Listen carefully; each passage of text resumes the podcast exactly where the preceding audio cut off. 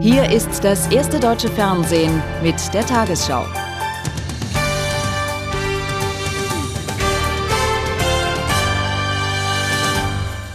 Guten Abend, meine Damen und Herren. Massiv und entschlossen treiben die verbündeten Streitkräfte ihren Vormarsch im Irak voran. Im Süden des Landes sind britische Verbände heute ins Zentrum der Millionenstadt Basra vorgestoßen. Auch rund um Bagdad rückten US-Truppen, unterstützt von schweren Luftangriffen, weiter vor. Nach heftigen Gefechten in den Vororten wollen sie die Hauptstadt inzwischen eingekesselt haben. Von der irakischen Regierung hieß es, die US-Soldaten würden mit Raketen beschossen. Bagdad am Abend. Über dem Stadtgebiet sind Explosionen und Gefechtslärm zu hören. Das meldet der Nachrichtensender CNN. Den ganzen Tag über haben sich amerikanische Einheiten schwere Kämpfe mit irakischen Soldaten geliefert. Der Süden und der Südosten Bagdads waren besonders betroffen. Die US-Infanterie hat Artillerie und Raketenwerfer eingesetzt, so die Nachrichtenagentur dpa. Nach Angaben von US-Militärkreisen ist zurzeit keine massive Besetzung der 5 Millionen Stadt Bagdad geplant. Es handele sich, so das US-Hauptquartier in Katar, um sogenannte Aufklärungsvorstöße. Man wolle gegenüber dem Regime von Saddam Hussein Macht demonstrieren. Erfolgsmeldungen auf beiden Seiten. Die Koalition hat die Streitkräfte des Regimes, seine Kommandozentralen, Schlüsselstellen von Kommunikationseinrichtungen und alle vorhandenen Flugzeuge angegriffen, um die militärische Schlagkraft des Regimes zu brechen. Wir haben sechs Panzer, so der irakische Informationsminister, zerstört und weitere zehn der feindlichen Panzer außer Gefecht gesetzt. Und wir haben 50 Soldaten getötet. Auch zivile Ziele sind bei den Bombardements getroffen worden. Das zeigen Bilder des Fernsehsenders Abu Dhabi TV, hier eine Bäckerei im Zentrum Bagdads. Inzwischen ist ein erster US-Militärtransporter auf dem Flughafen von Bagdad gelandet. Bombenopfer gibt es auch wieder unter der Zivilbevölkerung. Nach Angaben des Internationalen Roten Kreuzes sind die Krankenhäuser in Bagdad an der Grenze ihrer Leistungsfähigkeit. Nach CNN-Angaben haben am Nachmittag amerikanische Soldaten in den Außenbezirken Bagdads Häuser von irakischen Familien durchsucht. Nach amerikanischen Angaben ist die Ausrüstung der irakischen Armee zu einem großen Teil zerstört. Der Vizechef des US-Generalstabs Pace sagte, verblieben seien vier irakische Divisionen. Mehr als die Hälfte ihrer Panzer, Fahrzeuge und Artillerie gebe es nicht mehr. Dennoch bereitet sich irakisches Militär in Bagdad offenbar weiter darauf vor, Widerstand zu leisten. Ein Zwischenfall bei Bagdad hat die Regierung in Moskau zu einem scharfen Protest bei den Kriegsparteien veranlasst. Russische Diplomaten wurden beschossen, als sie die irakische Hauptstadt verlassen wollten. Es wird von mehreren Verletzten berichtet. Insgesamt waren 23 Personen in der Kolonne unterwegs, unter ihnen auch Botschafter Titorenko. Wer das Feuer eröffnet hat, ist noch unklar. Auf offenbar heftigen Widerstand stoßen die Verbündeten noch im Zentralirak. In Kerbela sollen Fedayeen-Milizen amerikanische Einheiten in Straßenkämpfe verwickelt haben. Mindestens ein US-Soldat sei getötet worden, hieß es. Im Süden sind britische Truppen nach tagelanger Belagerung in Basra eingerückt. Der Vorstoß führte bis ins Zentrum der zweitgrößten irakischen Stadt. Zwei Wochen hatten sie vor den Toren Basras abgewartet. Heute fuhren britische Panzer überraschend schnell durch sie durch, Richtung Stadtzentrum. Von drei Seiten stießen Soldaten der sogenannten Wüstenratten, der Desert Rats, vom Stadtrand aus vor. Nicht überall war das Durchkommen leicht. Mehr als 100 Minen hatten irakische Einheiten auf dieser Straße hinterlassen. Schrecksekunden für das Leitfahrzeug der Queen's Dragoon Guard. Es war noch nicht ins Minenfeld geraten. Die Panzereinheit drehte um. Unterwegs kaum Zivilisten zu sehen, wenn eher resignierte Menschen. Ein stehengelassener irakischer Panzer wurde von den Briten sofort vernichtet. Es gab vereinzelten Widerstand von irakischen Milizen in Zivilkleidung, so die Angaben britischer Militärsprecher. Vor Basra eine ganze Kolonne ausgebrannter irakischer Fahrzeuge und Panzer. Zivilisten in Basra von einem BBC-Team gedreht. Wenigstens einige, so der Reporter wörtlich, empfingen die britischen Soldaten freudig. Am Nachmittag bahnten sich britische Panzer den Weg ins Zentrum, unterstützt von Kampfhubschraubern. Aber noch ist nicht ganz Basra eingenommen, noch bleibt die Lage gefährlich. US-Kampfflugzeuge haben heute offenbar versehentlich einen Konvoi eigener Truppen und verbündeter kurdischer Kämpfer bombardiert. Die Fahrzeuge waren im Nordirak unweit von Erbil unterwegs. Es war der bisher wohl folgenschwerste Fall von Eigenbeschuss, sogenanntem Friendly Fire in diesem Krieg. Nach kurdischen Angaben kamen mindestens 18 Kurden ums Leben. Zunächst war auch von getöteten US-Elitesoldaten berichtet worden. Mehr als 40 Menschen wurden verletzt, darunter mehrere Militärführer. Ein Bruder von Massoud Barzani, dem Führer der Demokratischen Partei Kurdistans, soll schwer verwundet in ein US-Militärkrankenhaus in Deutschland geflogen worden sein. BBC-Reporter John Simpson, der den Konvoi begleitet hatte, berichtete, nach seinen Informationen habe ein Offizier Kampfflugzeuge angefordert, um einen irakischen Panzer anzugreifen. Die Verletzten wurden in ein Krankenhaus in Erbil gebracht. Mehrere sollen sich in kritischem Zustand befinden. Mit dem Irakkrieg befassen sich heute Abend auch ein Brennpunkt nach dieser Tagesschau sowie die Sendung Sabine Christiansen um 22 Uhr. Bundesverteidigungsminister Struck hat die USA vor einem Alleingang beim Wiederaufbau des Irak gewarnt. In einem Interview der Frankfurter Rundschau sprach er sich dafür aus, die Federführung den Vereinten Nationen zu überlassen. Wenn der Irak nicht von den UN wieder aufgebaut würde, sehe er Deutschland auch nicht in der Verantwortung, sich daran zu beteiligen. Struck widersprach Meldungen, wonach die Bundeswehr die Entsendung von 1500 Blauhelmsoldaten in den Irak plant. Bundeskanzler Schröder hat die Wirtschaft dazu aufgefordert, mehr Lehrstellen zu schaffen. Bei der Eröffnung der Hannover Messe kritisierte er, dass 70 Prozent der Unternehmen nicht ausbilden würden. In der kommenden Woche würden deshalb die zuständigen Ministerien Eckpunkte für eine Ausbildungsplatzoffensive vorstellen. Strahlende Gesichter zur Messeeröffnung in Hannover. Sie können aber nicht darüber hinwegtäuschen, dass die Messe diesmal unter einem schlechten Vorzeichen steht. Konjunkturkrise und der Krieg im Irak. Der Bundeskanzler hofft, dass die Opposition jetzt seinen Reformvorschlägen folgt und ermahnt Initiativen bei der Wirtschaft an. Zum Beispiel ihre Anstrengungen zu verstärken hat bei den Investitionen in Forschung und Entwicklung, aber mehr noch vor allen Dingen kräftig zulegen muss bei der Schaffung und äh, Bereitstellung von Ausbildungsplätzen. Rückendeckung bekommt der Kanzler am Rande der Messeeröffnung auf einem Wirtschaftsforum vom Siemens-Vorstand.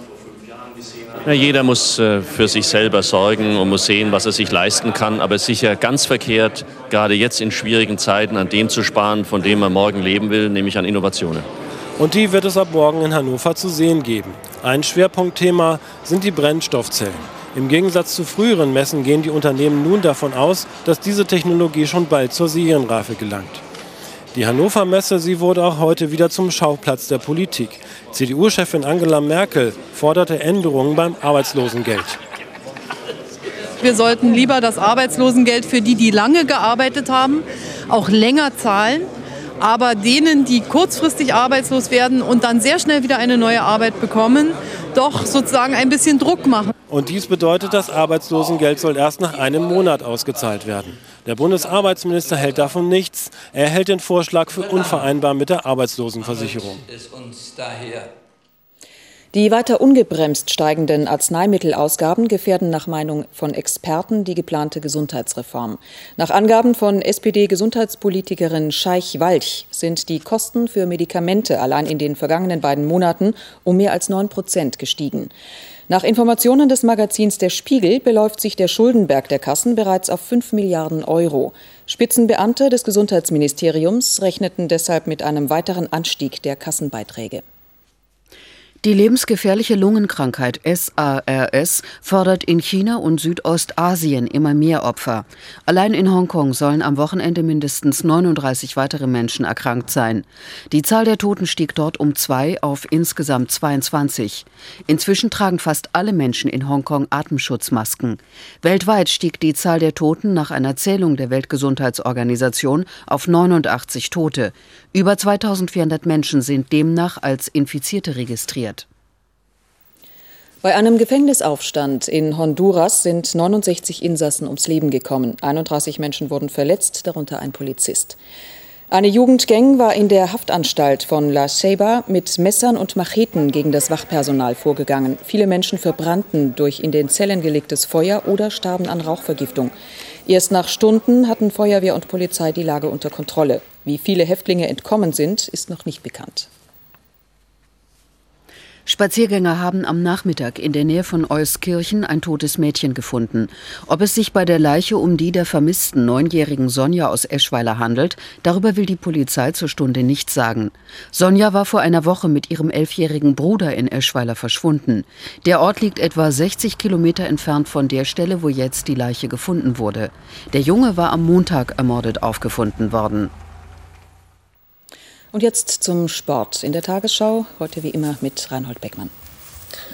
Stefan Effenberg, ab in die Wüste. Es soll nur wenige in Wolfsburg geben, die bei Effenbergs Abschied eine Träne verdrückt haben. Wenn also Effenberg eher blockiert als motiviert hat, dann müsste der VfL heute gegen Lieblingsgegner Rostock ja vor Spielfreude nur so überschäumen.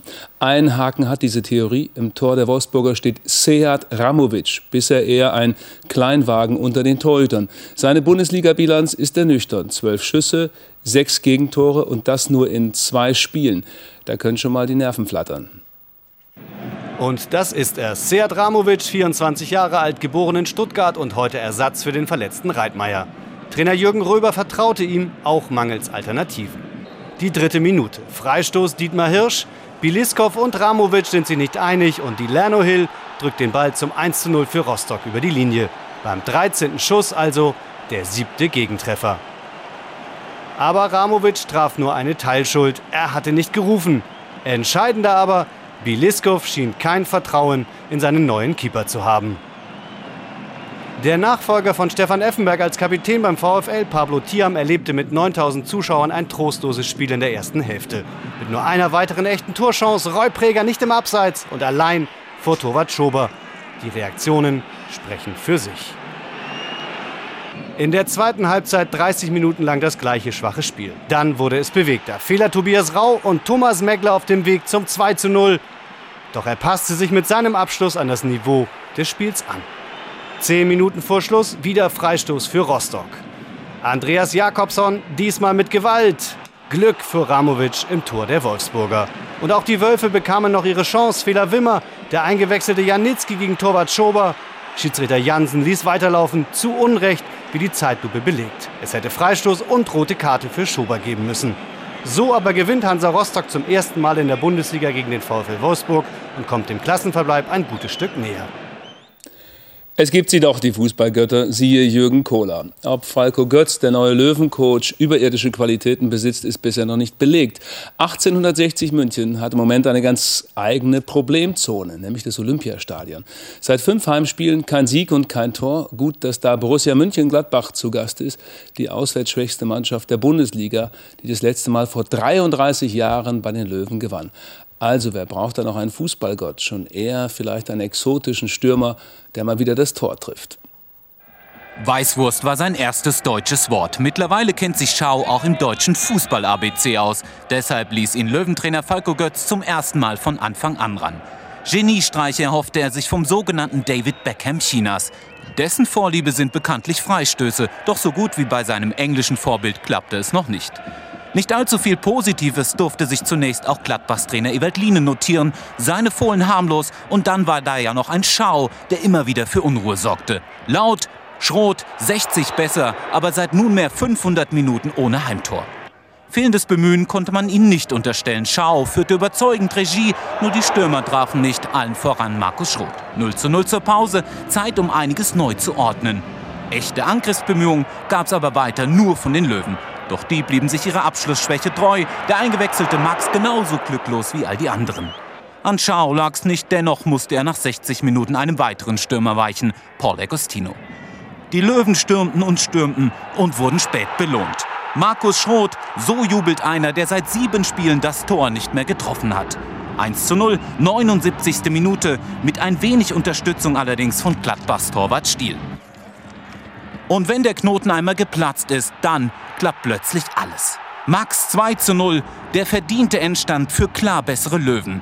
Wer nicht absteigen will, muss einfach mehr tun als die Gladbacher heute.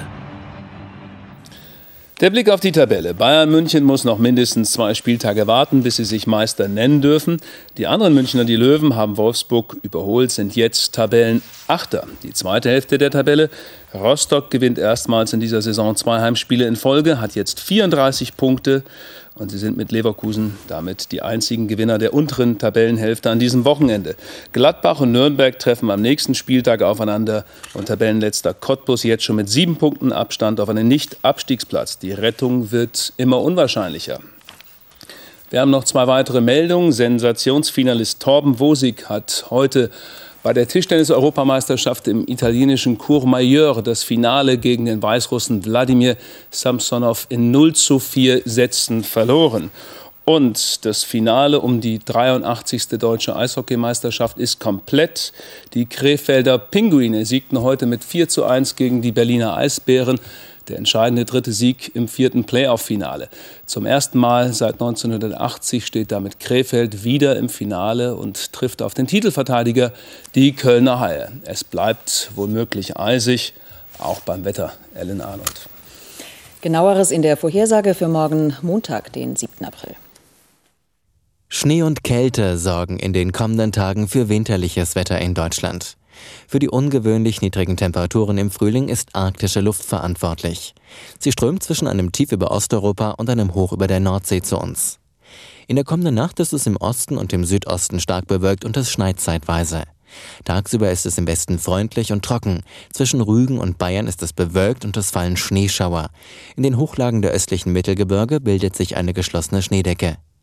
Der Wind weht mäßig bis frisch aus Nord bis Nordost. In den östlichen Mittelgebirgen, den Hochlagen Bayerns und an der Ostsee gibt es starke bis stürmische Böen.